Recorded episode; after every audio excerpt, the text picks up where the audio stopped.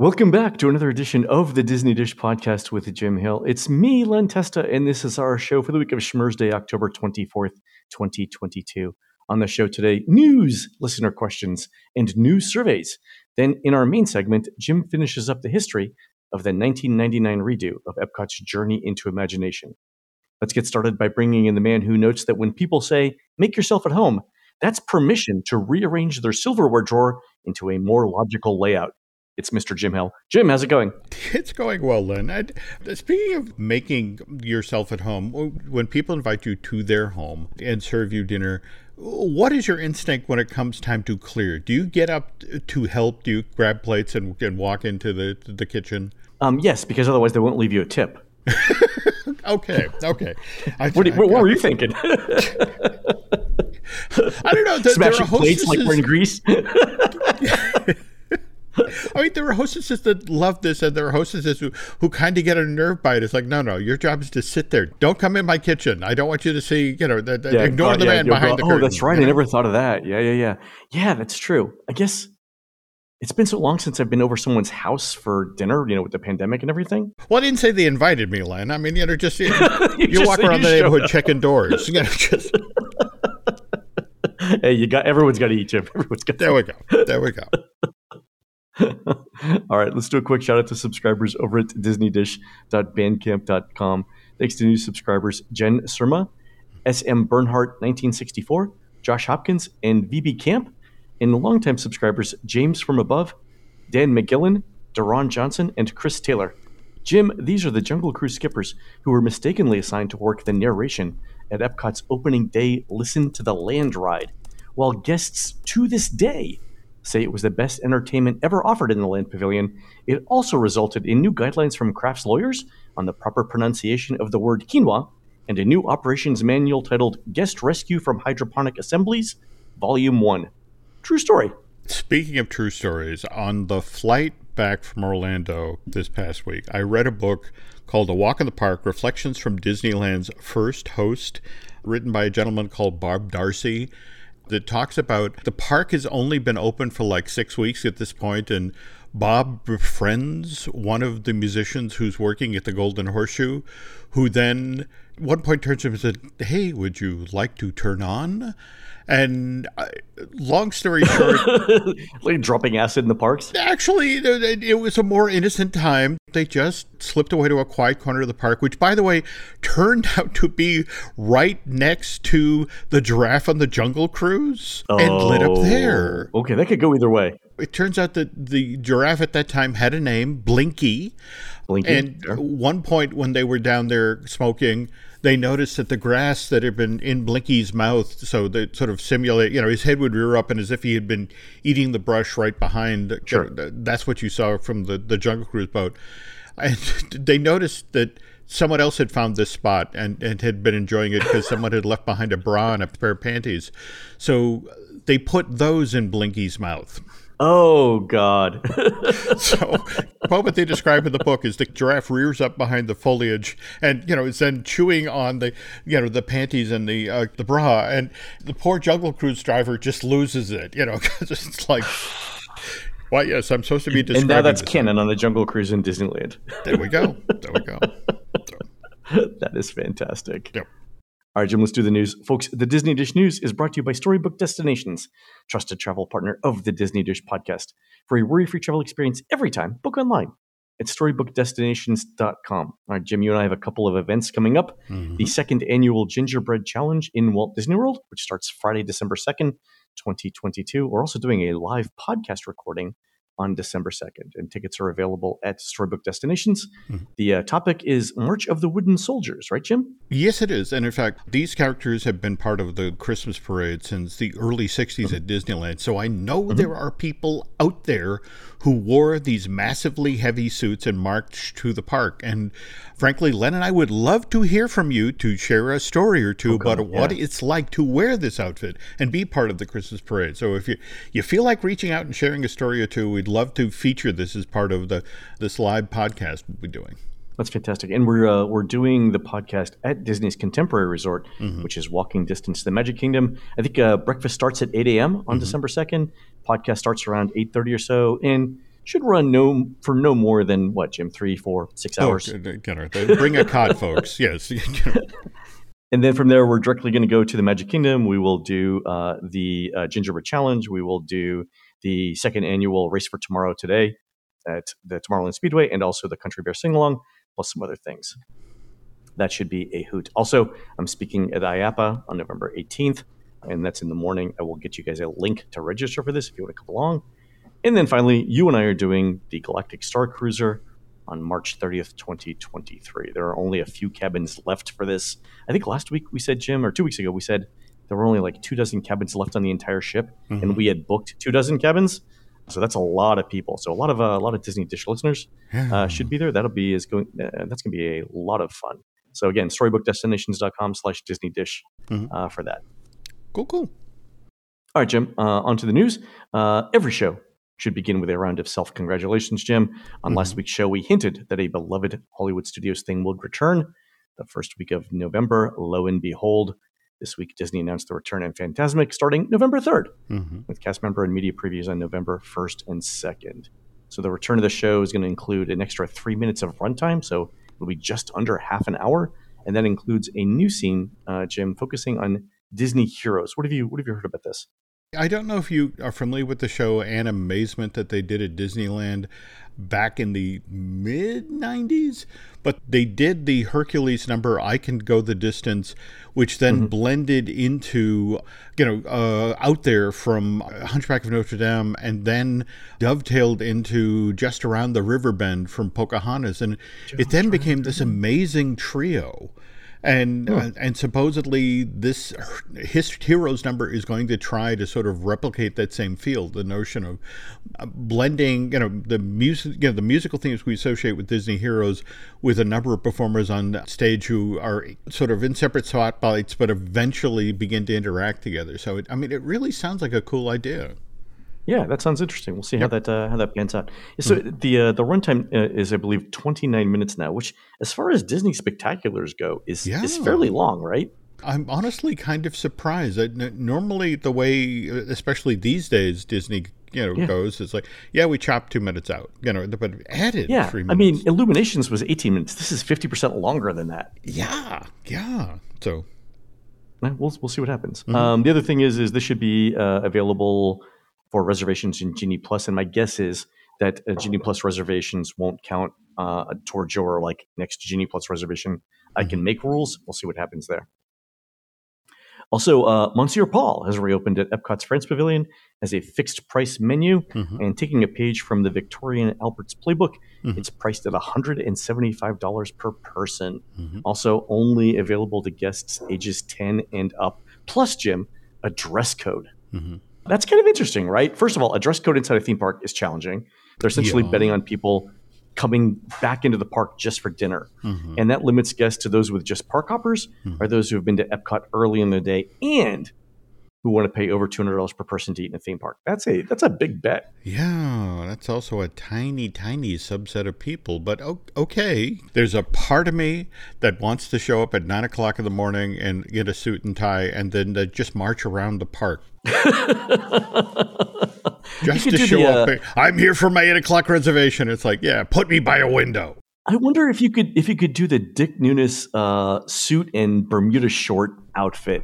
Oh, Would that count? I'd love that. I know. bring- now, now we all have ideas. no, that that would be perfect. I would actually bring my copy of Walter Prentice with me. You know, when they challenge me, hey, hey, hey, hey, Dick Nunis. Mr. Nunis. Exactly, exactly. Because he was wearing he was wearing a suit jacket, vest, shirt, tie, Bermuda shorts, and calf length white socks. Yeah, And it didn't it didn't look bad. Uh, No, it didn't. But Nunis tried so hard to get this adopted as summer wear at the resort, and people, It was his thing. Yeah, yeah. Yet they just resisted. It was like, just I, I think it's a lot of guys with pasty wet legs who's like, no, not doing this. No, you know. Well, I mean, I tried when we were on the when we did the Disney Dish and the Disney Wish cruise. Mm-hmm. I was wearing a jacket and dress shirt and shorts, and I was dying. It was hot. Yeah, but Uh, so I can't imagine Len. doing that I mean, in- you know, I know, I just know. That that that phosphorescent red jacket. You know, just mm. I didn't tell you this, but afterwards, I uh, so I came home and had to prep for the the hurricane, which was coming mm-hmm. up. So I actually didn't launder that jacket for a week, oh. Jim. And when I came back, it had evolved its own ecosystem, which is a whole separate show that we should talk about. But I don't, I don't. The laundry bill for uh, Dick Nunis inspired wardrobe in Walt Disney World would have to be incredible. Oh, anyway, yes. Other uh, other stuff returning. Jim Akershus Royal Banquet Hall returns to operation at Epcot's Norway Pavilion starting November fourth, so next mm. week. I hear the hours are like late lunch and dinner only right now, mm-hmm. which is probably due to a princess shortage. Also, this is interesting because if you look at this, yep. Disney seems to be moving away from in park breakfast options. Mm-hmm. If you look at Be Our Guest, Be Our Guest, I think, starts serving lunch now at 10 a.m. And that's a fixed price menu. So it's a way of increasing revenue at those popular locations. So I think if more dining comes back to Akershus, I don't think they'll be serving breakfast unless it's the fixed price breakfast buffet, or they'll just start lunch at 10 o'clock. Wow. Um, a quick question. Over at the mm-hmm. Crystal Palace, the, the mm-hmm. is the, the the Winnie the Pooh thing is that doing breakfast? Let me see. Uh, no, so uh, I know it. Uh, it starts with lunch, mm-hmm. so not breakfast yet. Wow. Actually, I take that. I take that back. Breakfast is supposed to start tomorrow. oh, okay. so okay. So that better, might, again, better. that might be a shortage of things. Okay. But I wonder. I wonder if breakfast will be eight a.m. That's super interesting. All right, so we'll have to see what happens there. Okay. Okay. Also, uh, Jim, uh, a bit of personal news. Mm-hmm. Uh, you know that we both love the Disney theme parks, no matter how much we criticize them. Mm-hmm. And I don't want the criticism thing to bring everybody down. That's not a show worth listening to. Mm-hmm. So for the rest of the year, Jim, starting with our October 31st show, mm-hmm. I'm going to say nothing but positive things about the Walt Disney Company for the rest of the year. Oh. And Jim, that means that if news comes out that Bob Chapek is employing eight year olds to run plastic extrusion equipment in his basement to manufacture cheap popcorn buckets for annual pass holders, why, that's just Disney executives training this country's future workforce on valuable life skills and the benefits of hard work. It's like their own little version of junior achievement, Jim. That's how I'm going to approach this from now on. Well, I am looking forward to weeks and weeks of contortion here. All right. Uh, last thing, our friends at uh, WDWMagic.com have reported that due to a shortage of characters, Disney will be cutting back character greetings across property starting this Wednesday, October 26th. For those of you playing along at home, it's not a labor shortage of talent. There's a shortage of talent willing to work for below market pay. Mm-hmm. Anyway, character greetings impacted so far include Minnie Mouse, both at uh, the Epcot International Gateway and the Town Square Theater. Also, Donald, Daisy, and Max at Disney's Hollywood Studios. Jim, the positive spin on this news is that it's going to make the remaining character greetings that much more magical for guests who are able to experience them. And don't we all love magic, Jim? you oh, see where this, this is, going to go for the an interesting couple of weeks, Len. and here's what inspired this, Jim. Okay. Uh, we're talking about surveys. So my friend Justin just sent in a Disney Cruise Line survey, which we'll get to in uh, the next show. Mm-hmm. But he pointed out that the phrasing of some of the questions on that survey were not exactly neutral. Mm-hmm. And this led Justin to come up with his own survey question about Rise of the Resistance downtime. I will now read to you Justin's survey question. Mm-hmm. Rate how strongly you agree or disagree with the following statements. When Star Wars Rise of the Resistance is closed unexpectedly, I feel like Disney is prioritizing guest safety and ensuring a high quality experience. I feel a heightened sense of achievement when I'm able to experience Rise of the Resistance that wouldn't be possible if the attraction was operating continuously. oh. because Star Wars Rise of the Resistance spans three action packed stages of immersive adventure, I am simply impressed by however many showings are available each day. oh. That number two response, Justin. That, that ooh, chef's kiss. That you know, just ooh. Again, I'm gonna I'm gonna do this for the rest of the year. We'll see what happens. It's okay. gonna be great. All right. Uh, speaking of surveys, uh, Heather sent in a new Universal Orlando survey mm-hmm. with a couple of interesting questions. And Jim, I, I, think you'll appreciate this. Next, would like to know a little bit about any past and future visits to Universal Orlando, as well as other Orlando area theme parks. Mm-hmm. When was your most recent visit to the Universal Orlando theme parks? And the options are within the past six months, seven to 11 months ago, one to two years, 35 years, six to 10 years, more than 10 years ago, or I've never visited. And the interesting thing is, the next question is, mm-hmm. when was your most recent visit to Walt Disney World? With the same options. Mm-hmm. And then the most interesting question was, mm-hmm. when do you next intend to visit both Walt Disney World and Universal Orlando? Ooh. Haven't seen that question before, have you, Jim? No, no. And I am just fascinated by what Universal Orlando is, is up to these days. And something like this, we're just, you know, and when are you next going to the mouse? When did you last go to the mouse? I mean, they, right. Uh, there's something in the wings, Len. And again, yeah. I think previously uh, you were looking at earlier surveys i get the feeling there's a marketing campaign coming that disney is not going to like that's what i think well i think the other thing is is um, I haven't seen it yet, but there was a release of the Themed Entertainment Association AECOM report mm-hmm. uh, numbers for 2021. And normally this comes out in like June, mm-hmm. but you know, pandemic and all of that. Mm-hmm. But it looked like, and I, I, go, I, have to go back and read the numbers in detail. It mm-hmm. looked like both of Universal's Orlando theme parks mm-hmm. skipped over three of the four Disney theme parks in Orlando as far as U.S. attendance. So the Magic Kingdom is still the number one park with like oh, you know twelve point seven million mm-hmm. visitors. But Universal Islands of Adventure was next, mm-hmm. and then Universal Studios Florida. So that they skipped over the studios, Epcot, and Animal Kingdom, and that's wow. never happened before. Holy cow! Yeah, and some of that is you know how I, I think Universal um, ramped up its attendance in 2021 faster mm-hmm. than Disney did during the pandemic, but you know if Universal's Islands of Adventure was at like 9.1 million guests, mm-hmm. And and Animal Kingdom was at like 7.2, right? Mm-hmm. So for a difference of 1.9 million, that's you can't explain all of that away by the ramp up in attendance, right? That's just popularity there. No. Same thing with Universal Studios Florida at 9 million. Mm-hmm. I mean, that's a that's a gap of 1.8 million versus Animal Kingdom. I think objectively you can say that both of those parks are more popular, both the Animal Kingdom and Epcot. Wow. Again, that's I, super interesting. Absolutely. But you, you got to wonder how much of that is the one two punch of, you know, for example, for Islands getting, what was it, Hagrid's and then Velocicoaster you know, up and yeah, running? Which is a great coaster. Yeah, yeah. Oh. Also, it was more available. And it goes back to remember the, the survey questions that we had seen uh, a couple weeks ago about the hassle involved in yes. planning that Universal was asking. If you have to make park reservations, and you mm. went through this last week, right? We, we mm. talked about this on the uh, on the last show. And the park reservation system doesn't work, mm-hmm. right? But Universal lets everybody in. That's a different experience, right? It is. And I point that out saying that it's October, we're recording this on October 20th, mm-hmm. and there are already no park reservations available for Christmas at some Disney World parks. Isn't there supposedly a Disney executive meeting, a retreat that's being held on property even as we speak? Yeah, right uh, this week, yeah, in Walt Disney World, yeah.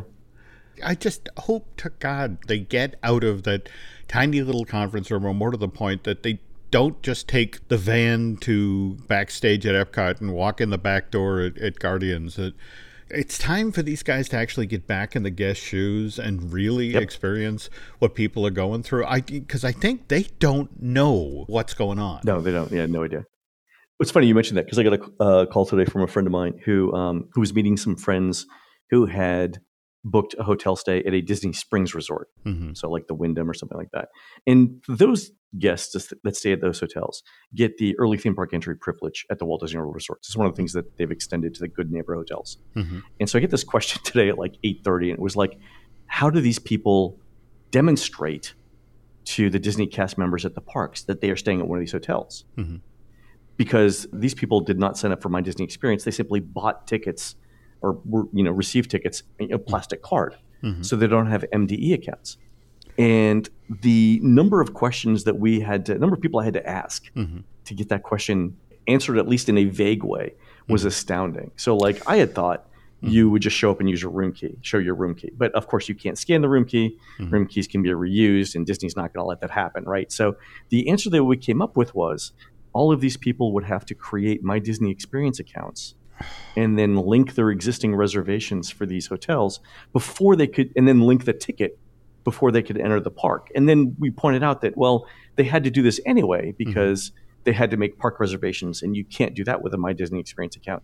And you can't do things like mobile order food without a My Disney Experience account either.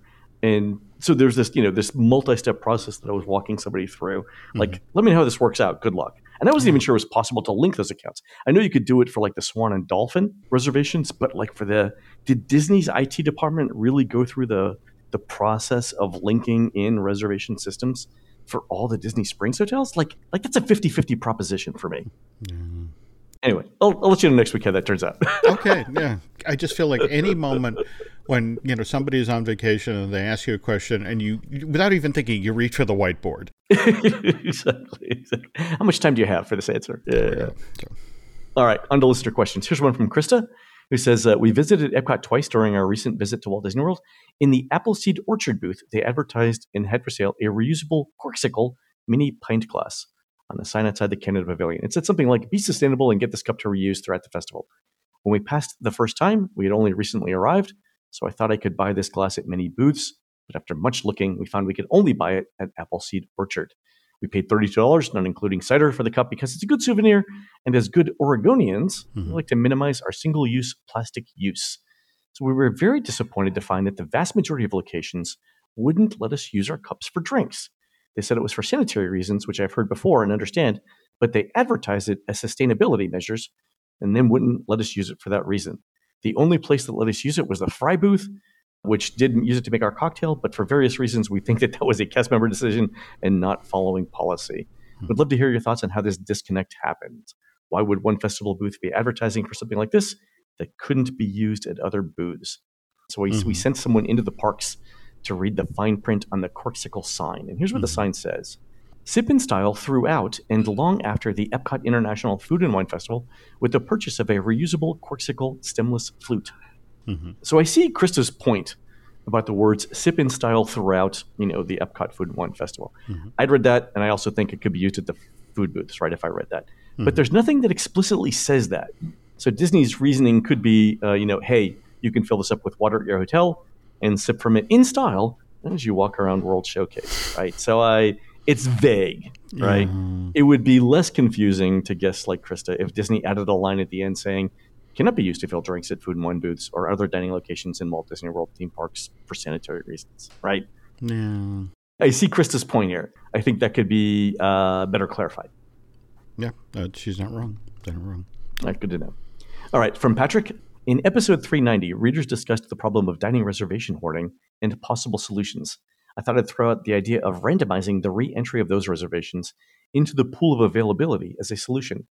Current hoarding strategies rely on the timing of one user canceling a reservation, while nearly concurrently another user then books the reservation, essentially transferring it.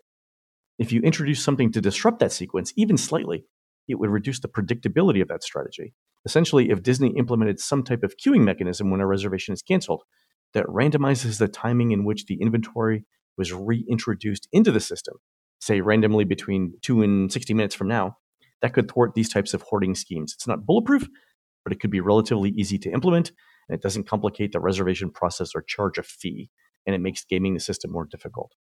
So I like this idea actually. I think it's pretty yeah. interesting from Brad. Mm-hmm. Yeah, number one because it seems relatively simple to implement. Like you could put canceled reservations on a queue. Mm-hmm. You could pull them back from the queue at random times between two and 60 minutes, like he says. And that doesn't seem to affect other users uh, too much. Mm-hmm. The other option I thought about would be providing a certain number, like 3 mm-hmm. uh, of reservation cancellations per month before charging a credit card. So Disney does this right now, Jim, with um, with Ooh. park reservation cancellation, right? Yep. Mm-hmm. You can cancel up to three, and then then you're prohibited from making more. Mm-hmm. They could do the same thing, right, for dining reservations it'd be more complicated to implement. Uh, so Disney's unlikely to do it because it wouldn't generate revenue, um, but it would prevent uh, exactly this scenario. So yeah, there's a couple of options. That's yeah, good. Good note. All right, an email from Chris who says in the latest episode, y'all asked where the Boba Fett and Fennec Shand were showing up in Disneyland's Galaxy's Edge. Our family was there in late August, and we saw them both on separate days in the space between the marketplace area and Rise of the Resistance. The Fennec was great too. Thanks for an awesome podcast. All right, that's interesting. So Disneyland's got more characters right now, right? Yeah, but Brady MacDonald of the Orange County Register uh, interviewed Scott Trowbridge earlier mm-hmm. this year about this very thing, about you know these folks coming in, and the problem, of course, being that the bulk of Galaxy's Edge is themed specifically for this space between the Last Jedi and uh, The Rise of Skywalker. And Yeah. their solution was to create, uh, you know, according to Scott, what they call story bubbles. So, for example, the very area that, that Chris is referring to here, the, the space between the marketplace and the rise of resistance, is the Book of Boba Fett story bubble. And supposedly the rules have been handed out to the other performers working the park, the Rey, the Kylo Ren, the Chewbacca, that you cannot enter this area. You know, it's bubble. like the Ghostbuster, you cannot cross the streams. I, I'm going to be fascinated come November when The Mandalorian and Grogu come into uh, Disneyland's version of, of Black Spire Outpost. And it's like, okay, where's their bubble? Because I, I think they're actually Where's in the, the, Switzerland equivalent of this? Yeah, yeah, Yeah. yeah. So it's like, okay, you can hang out with, with Boba Fett and Fennec Shand, but if Kylo comes, you got to run into Oga's, get a table, hide under. They, have, they have an escape plan that's documented. There we go. There we go. But I like this idea of breaking Galaxy's Edge up into areas in which each part of the trilogy or the the series can exist. On our last show, didn't one yeah, I- it was a I'd great like to- idea. Yeah, I, I can't. I mean, seriously, somebody in Imagineering has to take that and run with it because it's just when you look at what they're doing on the Avengers campus. I mean, for example, last Right. week, the day that Werewolf by Night debuted on Disney Plus, they had a werewolf figure stalking, uh, you know, across the rooftops of Avengers campus, and they have been so on point about getting the characters from each of the new, you know, whether it's the films or the limited series, and getting them in the parks. And you know, Yeah. on the other hand, it's like, hello, I'm Kylo Ren, and here are my two stormtroopers. Go get some blue milk. No, I think uh, it, uh, on our last show it was Derek who suggested this Hmm. Idea of There we uh, go. Thank yeah, you again, Derek. the- Great idea. So- Yeah, fantastic idea. I would be absolutely fine if uh, if Disney did it. And I'm not. I'm saying that you know I we preach about the importance of theme and continuity. You Mm-hmm. know, in the parks, this would be one of those areas where I could sort of squint my eyes Mhm. and and be okay with it, Yeah. right? Just because with the land is already built and now we have to retrofit it in, so we're retconning. Mhm. But I think it would it would make the experience better for guests Oh, if we had things like Darth Vader and Mhm. Luke Skywalker and Yeah. Han Solo in Galaxy's Edge. Given the prices Disney is charging these days, give the public what it wants. Okay, a little Darth Vader. Yeah, that's the thing. I mean, it's like you know, for all the for all the contortions that they put themselves into to justify price increases and stuff Mhm. like that, like continuity of Galaxy's Edge is the is the hill they're going to die on. Seems a little weird. I do want to point that there's a Bavarian castle at the end of Main Street. All right, you know, just- Different theme park, Jim. All right. Last uh, reader email from Jeanette, uh, and this is related to the uh, the Magic Band QR code uh, on the cardboard boxes that we reported on a couple weeks ago, where they linked to vacuum cleaner parts. And Jeanette writes in and says, I've worked in pharmaceutical packaging and labeling for over 15 years. The idea that QR codes leads to the wrong webpage is intriguing and quite frightening to me. It's literally part of my job to make sure that doesn't happen. Of course, not being able to charge your magic bands probably isn't life threatening, where taking your medications incorrectly can be. Mhm. I've always wondered if my skills here could ever be transferred to working at Disney, and you have restored my hope. That's us, Jim. good for We have you, restored Jeanette. hope. You know, Apply today. All right. Are you competent? Yes, you're hired. Excellent. Has anyone ever died from your QR labeling? No? Okay, great. How's Monday for you to start? Monday? Monday good? Great.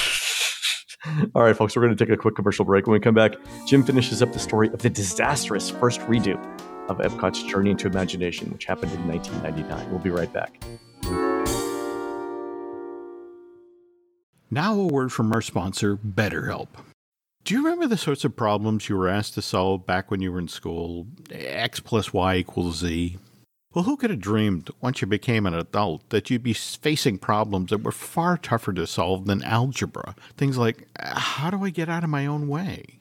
I faced a similar sort of challenge right after my divorce when, when my ex took our then infant daughter and moved 6,000 miles away. There's no other way to say it, folks. I was a wreck. Mind you, it all worked out in the end, in large part because I was smart enough to listen to the advice of friends and family and then got into therapy, which was where I then learned the skills to, well, be less stressed, become more confident, realize that there were brighter days ahead. I honestly have to say there is no better feeling when you finally learn how to find the solutions to your own problems. And, and talking to a therapist can help you acquire just those sorts of problem solving skills. So if you find yourself in a similar sort of situation, if life's gotten to be a little overwhelming, well, why not give BetterHelp a try? BetterHelp is convenient, accessible, affordable, and entirely online. And you can get matched with a therapist after filling out a brief survey and switch therapists at any time. Look, if you want to be a better problem solver, therapy can get you there. Visit betterhelp.com slash disneydish today to get 10% off your first month. That's B-E-T-T-E-R-H-E-L-P dot com slash Disney Dish. We thank them for sponsoring today's show. When you need mealtime inspiration, it's worth shopping Kroger, where you'll find over 30,000 mouthwatering choices that excite your inner foodie. And no matter what tasty choice you make, you'll enjoy our everyday low prices, plus extra ways to save, like digital coupons worth over $600 each week. You can also save up to $1 off per gallon at the pump with fuel points. More savings and more inspiring flavors make shopping Kroger worth it every time. Kroger, fresh for everyone. Fuel restrictions apply. Another day is here, and you're ready for it. What to wear? Check. Breakfast, lunch, and dinner? Check. Planning for what's next and how to save for it? That's where Bank of America can help. For your financial to-dos, Bank of America has experts ready to help get you closer to your goals. Get started at one of our local financial centers or 24-7 in our mobile banking app. Find a location near you at bankofamerica.com slash talk to us. What would you like the power to do? Mobile banking requires downloading the app and is only available for select devices. Message and data rates may apply. Bank of America and a member FDIC. In part two, where we left off, journey into your imagination, the mm-hmm. disastrous Yep. redo of the original ride closed October 8th, 2001. It had a two year and one week run, which I believe is what, 24 Scaramucci's? No, how many Scaramucci's is that? It's like 48 Scaramucci's? I can't, I can't convert between impet, uh, metric and imperial. There we go. hmm And then so so Disney needed to rescue this thing, right? Yep. It was so, it was so bad Mhm. that the, the ride closed after two years and a, and a week. Mhm. What did they do? They turned to Imagineer David Mumford, who was literally handed the assignment to save this Future World Pavilion. And uh, excellent choice because uh, Dave was a Disney lifer. I mean, literally, his first gig of the company as a teenager, he was a ride operator of the submarine voyage at Disneyland Park starting in 74. And then he began his career at Imagineering be as part of the all hands on deck effort with Epcot. I mean, he started his 23 year long career at Imagineering in 79 when he was brought in to be a show set draftsman on the land pavilion for Epcot. Okay, so he has some, some familiarity with the uh, with Epcot then. Okay, cool. Yeah. But David loved to tell the story about when he decided to become an Imagineer. And it just, it, it he was literally sitting at, at home. It, he would have been seven years old. And he's watching The Wonderful World of Color. And specifically, it's the episode Disney at the Fair. Oh, the World's Fair episode. Yeah, yeah, yeah. But there's this moment in the showland when they're showing the dinosaurs that are, are going into the Magic Skyway exhibit that, that Ford is doing. And Yeah. it- this amazing transition where somebody holds up a piece of construction paper that somebody has, has drawn on of, of with uh, pastels of this scene with a family of brontosauruses in water eating vegetables, and then they pull it down, and there behind them is the actual animatronics being built for the show. And seven year old David is, oh my God, that's the job I want. You build dinosaurs. So we now jump ahead to 1979, and and David, you know, is there for his orientation tour at, at Imagineering, and they walk him into fabrication, and there on the floor, they're building the brontosauruses that go into the universe of energy pavilion. He literally, at that moment, achieved his childhood dream. I'm working at the place that builds dinosaurs, and he, and he talked about how the guy who's leading him around the building, are are you okay? like, Why are you crying? And it's like, I, am sorry, give me a moment a lot here. Of people cry you know, first. Yeah, yeah. yeah. You know, and David just hits the ground running, and so you know he mm-hmm. goes from uh, quickly from being a show uh, set Draftsman on the land to he uh, is instrumental part of the team for the Alice in Wonderland redo for Disneyland that opens in '84. Likewise, he's really into the Epcot DNA. He he's working on the Living Seas at Epcot, which opened in January of '86, but at the same time, he's helping to bring Disney quality shows overseas. He does the Cinderella Castle Mystery Tour for Tokyo Disney, opens July of '86. Oh, yeah. Likewise, he works on the Star Tours for Tokyo Disneyland, which opens in July of 89. So he's a great choice to try to fix Journey into Imagination. The problem is, just like we mentioned on the last show, there's still, it's a severe cash crunch. If anything, Kodak's problems related to the, the rise of digital photography, that sort of thing, have gotten worse. Yeah. And we're in a recession after 9 11. Yeah, yeah, yeah, yeah. So okay. there's just not a lot of arrows in this quill. So David has to make smart choices. And step one is people want the Dreamfinder and Figment back in this attraction. And there is just not any money to bring back the Dreamfinder uh, figures. You know, the, these very the sophisticated because they're expensive, right? And they're and the reason why they took them out was because they were expensive to maintain. There we okay, go. fair. A lot of this is just timing stuff. Like if 9/11 hadn't happened, yeah. they might have had more money for more figures. This is mm-hmm. really interesting. That was especially challenging for David because it's like I don't have money for Dreamfinder, but I can bring some figments back, and and luckily all of the mm. figment AA figures that have been pulled out of the show were in storage. But as David's oh. reviewing them, they're all very simple figures. They're all set up to be doing like just one gag at individual turns in sure. get the original ride path. Because there were more of them and you know you, you put a bunch of like single purpose things together and it looks like it's doing more things. Okay. All right. Makes sense. He realizes okay so I, I need to put figment in the show and what if i got to work with? And it's like thank god the show had in the queue all of those video screens over the queue where eric idle previously appeared. So it's like I can redo, I can refilm all of these segments again with Eric Idle, only now I'll have him interacting with Figment right from the get go. So it's like reminding people who are in line, hey, you're going to see Figment inside of this attraction. What he's not revealing, though, is Figment is largely going to be on screen. That we will get the leftover animatronic figures again in the grand finale of the ride. But most of the time, you see Figment in this this attraction he's going to be the CG version of, of Figment. Okay. Another challenge that David faced down is Billy Barty, the, the actor who had previously voiced Figment. Uh, he'd passed away in December of 2000 at the age of 76, and who is someone who can voice sort of sound like Billy Barty's. So I can get that same energy. And uh, weird kind of coincidence. This is when Disney, after letting the Muppets slip through their fingers, in 1990 the Muppets once again are, are, within reach. In fact, Disney will finish uh, finally acquiring the Muppets in February of 2004. But discussions have opened, and David takes advantage of this moment to reach out to Dave Goelz, who is the guy who voices, not only voices, but performs Gonzo the Great. And it's like, hey, how would you like to be Figment? And Dave was flattered and, and agreed to the gig.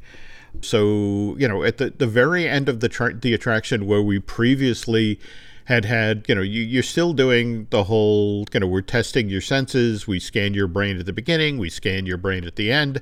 Only we have Figment in the middle doing his skunk impression and, and, and things like that. But sure. at the moment, at the end, where supposedly the machine reacts as, "Oh, your your brain is full. You you have a great imagination now."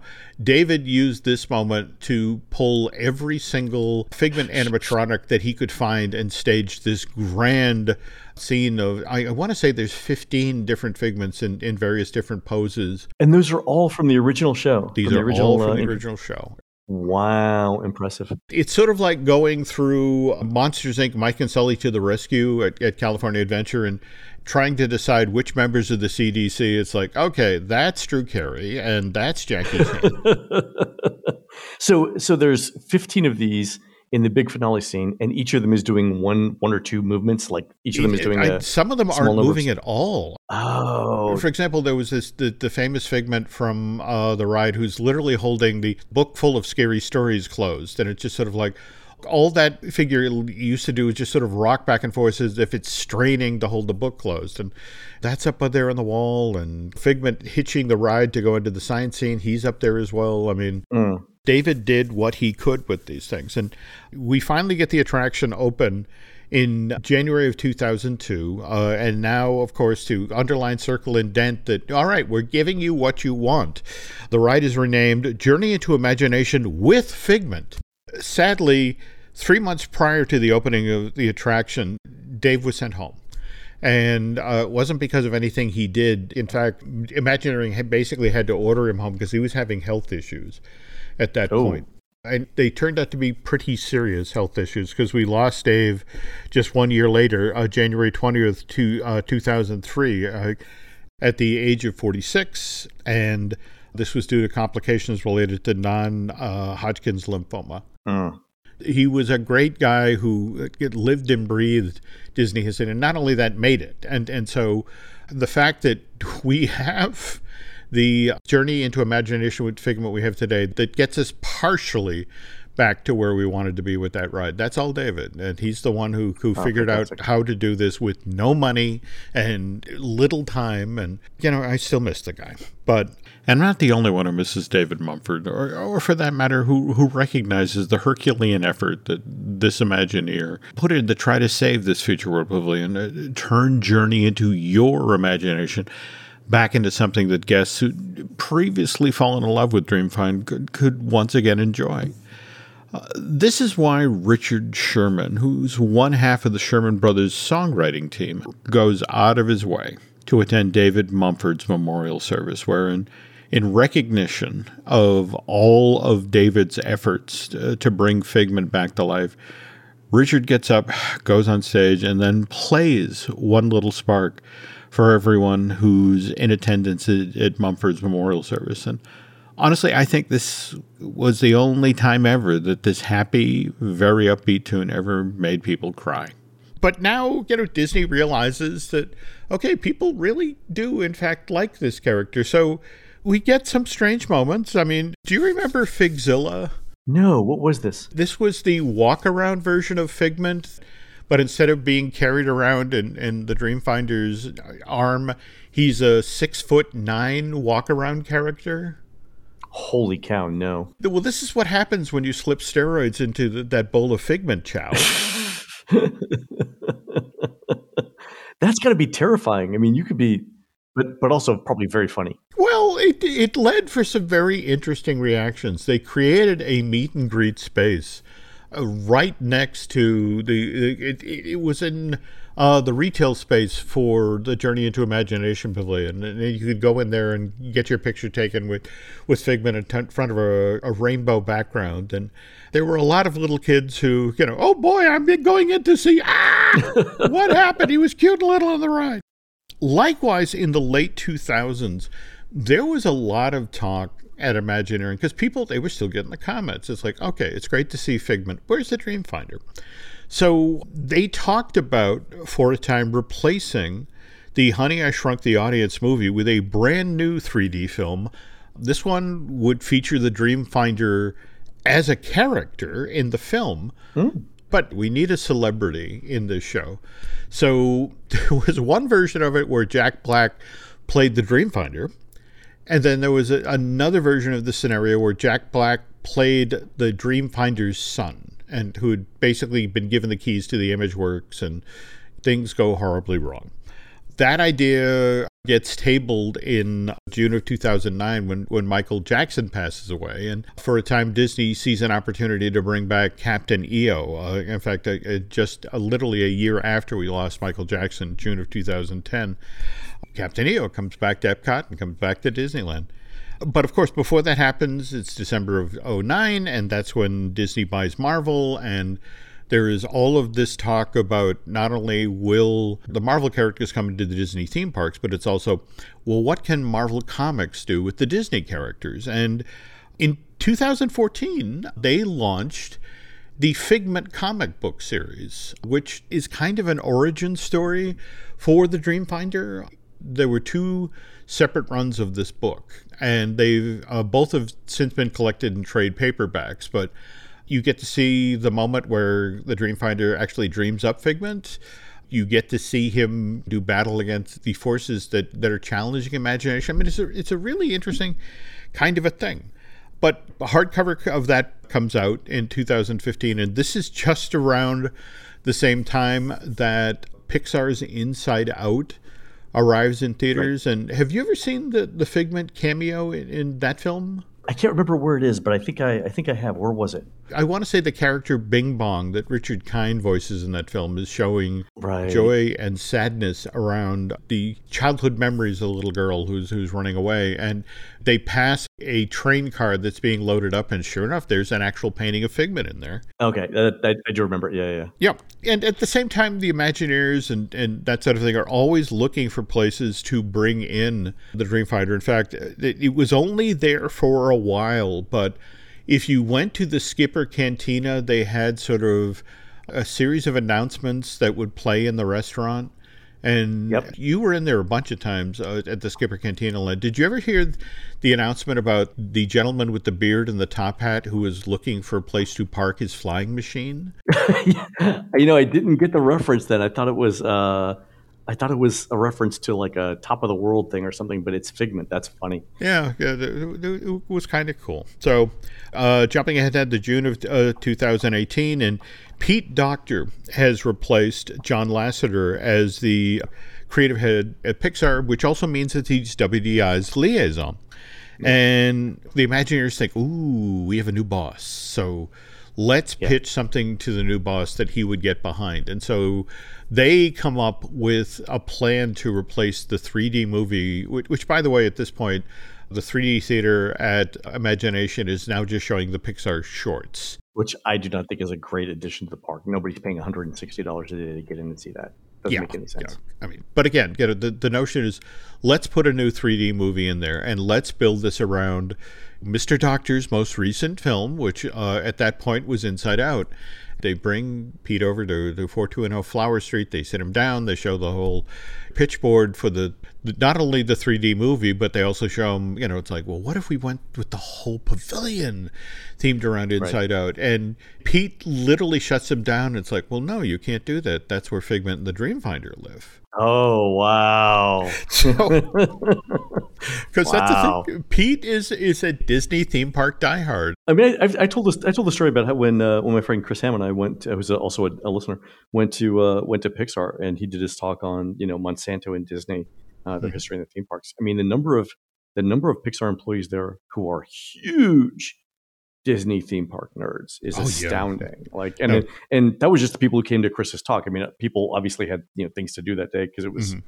it was business. But if you told me like three quarters of the people who work at Pixar mm-hmm. were huge Disney theme park fans, that my number might actually be low.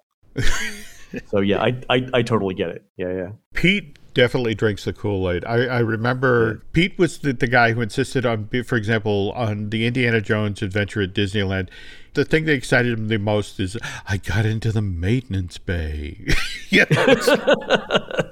nerd. we are 20 years 20 past years into revision 3 yeah yeah yeah and and yet figment even today with with this not quite what it was back in the day when this thing debuted in 83 but still you know people clearly have affection for this character. I mean just look at the lines back in february of this year for the you know the people who stood in line for hours to get a figment popcorn bucket which now brings us to uh, the news that broke on September 30th, where Seth Rogen's Point Grey Productions uh, has teamed up with uh, Pokemon Detective Pikachu, Dan Hernandez, and Benji Samit. Those are the gentlemen who wrote that film. They are working on a Figment film. This has not been greenlit. Disney is asking for a script, but evidently the pitch that Seth and Dan and Benji made to the company, very intrigued. And certainly, given how much Figment merch, and, and if you think about how prominently that character was featured uh, in the 40th anniversary merch that, that just came out earlier this month. Yeah. It's basically the face of Epcot now.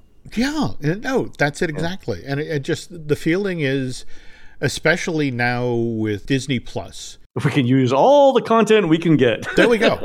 And and but something like this where it's like and that could be its home. That you know, a worst case scenario, that's where it'll end up. But you know, there's a possibility it could also get a theatrical release. So you know, again, we can always hope against hope that if this is a hugely successful film, wasn't it supposed to be for the the 50th anniversary that there was going to be the 250 million dollar redo of the Journey into yeah. Imagination Pavilion? Yeah, which would uh, bring back some of the old track and uh, yeah, uh, yeah, yeah. Now, mind you, this plan was put in the works in 2017. That's an entirely different Disney management team in place. So, but yeah, but two hundred fifty million dollars is a lot of money. I mean, yeah. that would basically make it a that would make it a uh, a headliner pavilion. Oh yeah, in in Epcot. But it was a total redo of the pavilion with, with the notion bring back the ride and bring back you know and do a new 3D movie. But have not heard anything about that plan in years. Yeah, I mean they're not that they're not gonna they're not gonna spend that kind of money now yeah. on something on something like that. I mean, yeah. the fact that we're the fact that we're getting the uh, the Ducktales World Showcase Adventure mm-hmm. is uh, surprising to me. So something that and that does not cost two hundred fifty million dollars. So something like this, I mean, they're look, they're basically looking at that and saying for two hundred fifty million dollars, we can probably greenlight five pilots on Disney Plus. Which better for the bottom line, and it's the pilots.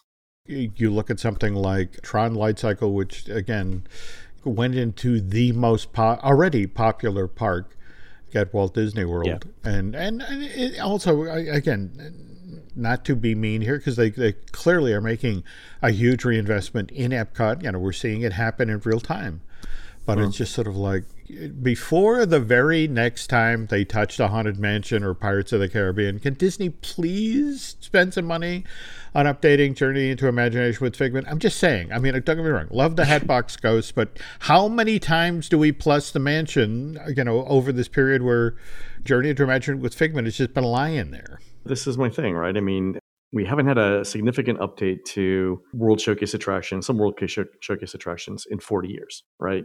the front half of Epcot is still a disaster mm-hmm. and unfinished. Even even when it reopens next year, will still be um, they'll still have development issues, yeah. right? Yeah. Animal Kingdom has what six attractions. Mm-hmm. You know what happens when one of those goes down? I mean, Hollywood Studios still needs more dining, still needs more attractions. There's you know we don't need to keep plussing up or, or spending time or money or creative energy on adding something to Jungle Cruise or Haunted mm-hmm. Mansion or Pirates. That's just not where the focus should be. Because more Magic Jim in other parts of the park there we is go. really where. okay. Positive spin. Positive and we circle around to the positive thing. Yes. Okay. So many opportunities to employ even more magic across the Walt Disney World Resort, and I'm looking forward to that, Jim. I really. I, you stuck the you. landing, Len. I, nice I, callback. Nice callback. By the way, uh, uh, speaking uh, speaking of, of TV shows, have you seen? Uh, are you watching Reboot? The TV show Reboot. I do not think I am. It's on Hulu, and it's mm-hmm. um, it's got Paul Reiser uh, and a bunch of other oh, people. Oh, I have heard of this. Oh my god, yes, the so funny. Gotta watch know, it. Uh, yes, the, the the sort of behind the scenes on like Fuller House or or that sort of thing. Yeah, yeah. So it's a it's a it's like uh, the show beloved kid show like um, Full House uh, comes back. So from the early 2000s, they bring the original cast back 20 years later and but there there's a new set of writers who has to work with the old set of writers and they're trying to make it more modern. It's just it's very funny. It's a great dialogue. Definitely no, I, have heard this is actually for the modern family people and, and people are just raving about it. It's like oh cool very funny. The, the other yeah. show that i've been watching you know laurel and i are still trying to get through the love boat but we're in the middle of season season seven right now mm-hmm. and it's just every episode's terrible. You can tell like the, it's on its last legs. So we need sort of like a palate cleanser before we go to bed. We go. Um, and the other show we're watching is the CBS show Ghosts. Have Oh seen this? no, no! Nancy absolutely loves ghosts, and I, I I've seen enough episodes passing through rooms that that's a very clever, very fun show. Yeah, very uh, very good writing in it too, um, uh, and uh, and really good character development. So those are the those are the shows that I've been watching too. Just a little, little throw in there. All right, folks, that's going to do it for the show today. You can help support our show and Jim Hill Media by subscribing over at disneydish.bandcamp.com, where you'll find exclusive shows never before heard on iTunes. We've got a bunch of new Bandcamp exclusives available, including the one we recorded on the Disney Wish on the history of Disney's Pirates of the Caribbean, and we just recorded part two of our History of Cars Land show. Next week's show, Jim will give us the history of Disney's Pop Century Resort, which announced its opening around this time back in 2001. You can find more of Jim at jimhillmedia.com and more of me, Len, at touringplans.com. We're produced fabulously by Aaron Adams, who'll be selling Abuelita Adams' signature tamale recipe at Village Fest every Thursday in November, starting at 6 p.m. on North Palm Canyon Drive, just across from the Sonny Bono statue in beautiful downtown Palm Springs, California. And I'll actually be at this one for real on November 24th. While Aaron's doing that, please go onto iTunes and rate our show and tell us what you'd like to hear next. And for each week in November, we'll be giving away a free Disney Dish t shirt to one lucky iTunes reviewer drawn at random. Do me a favor, please, and send me a copy of that review so I have your email address, len at touringplans.com. For Jim, this is Len. We will see you on the next show.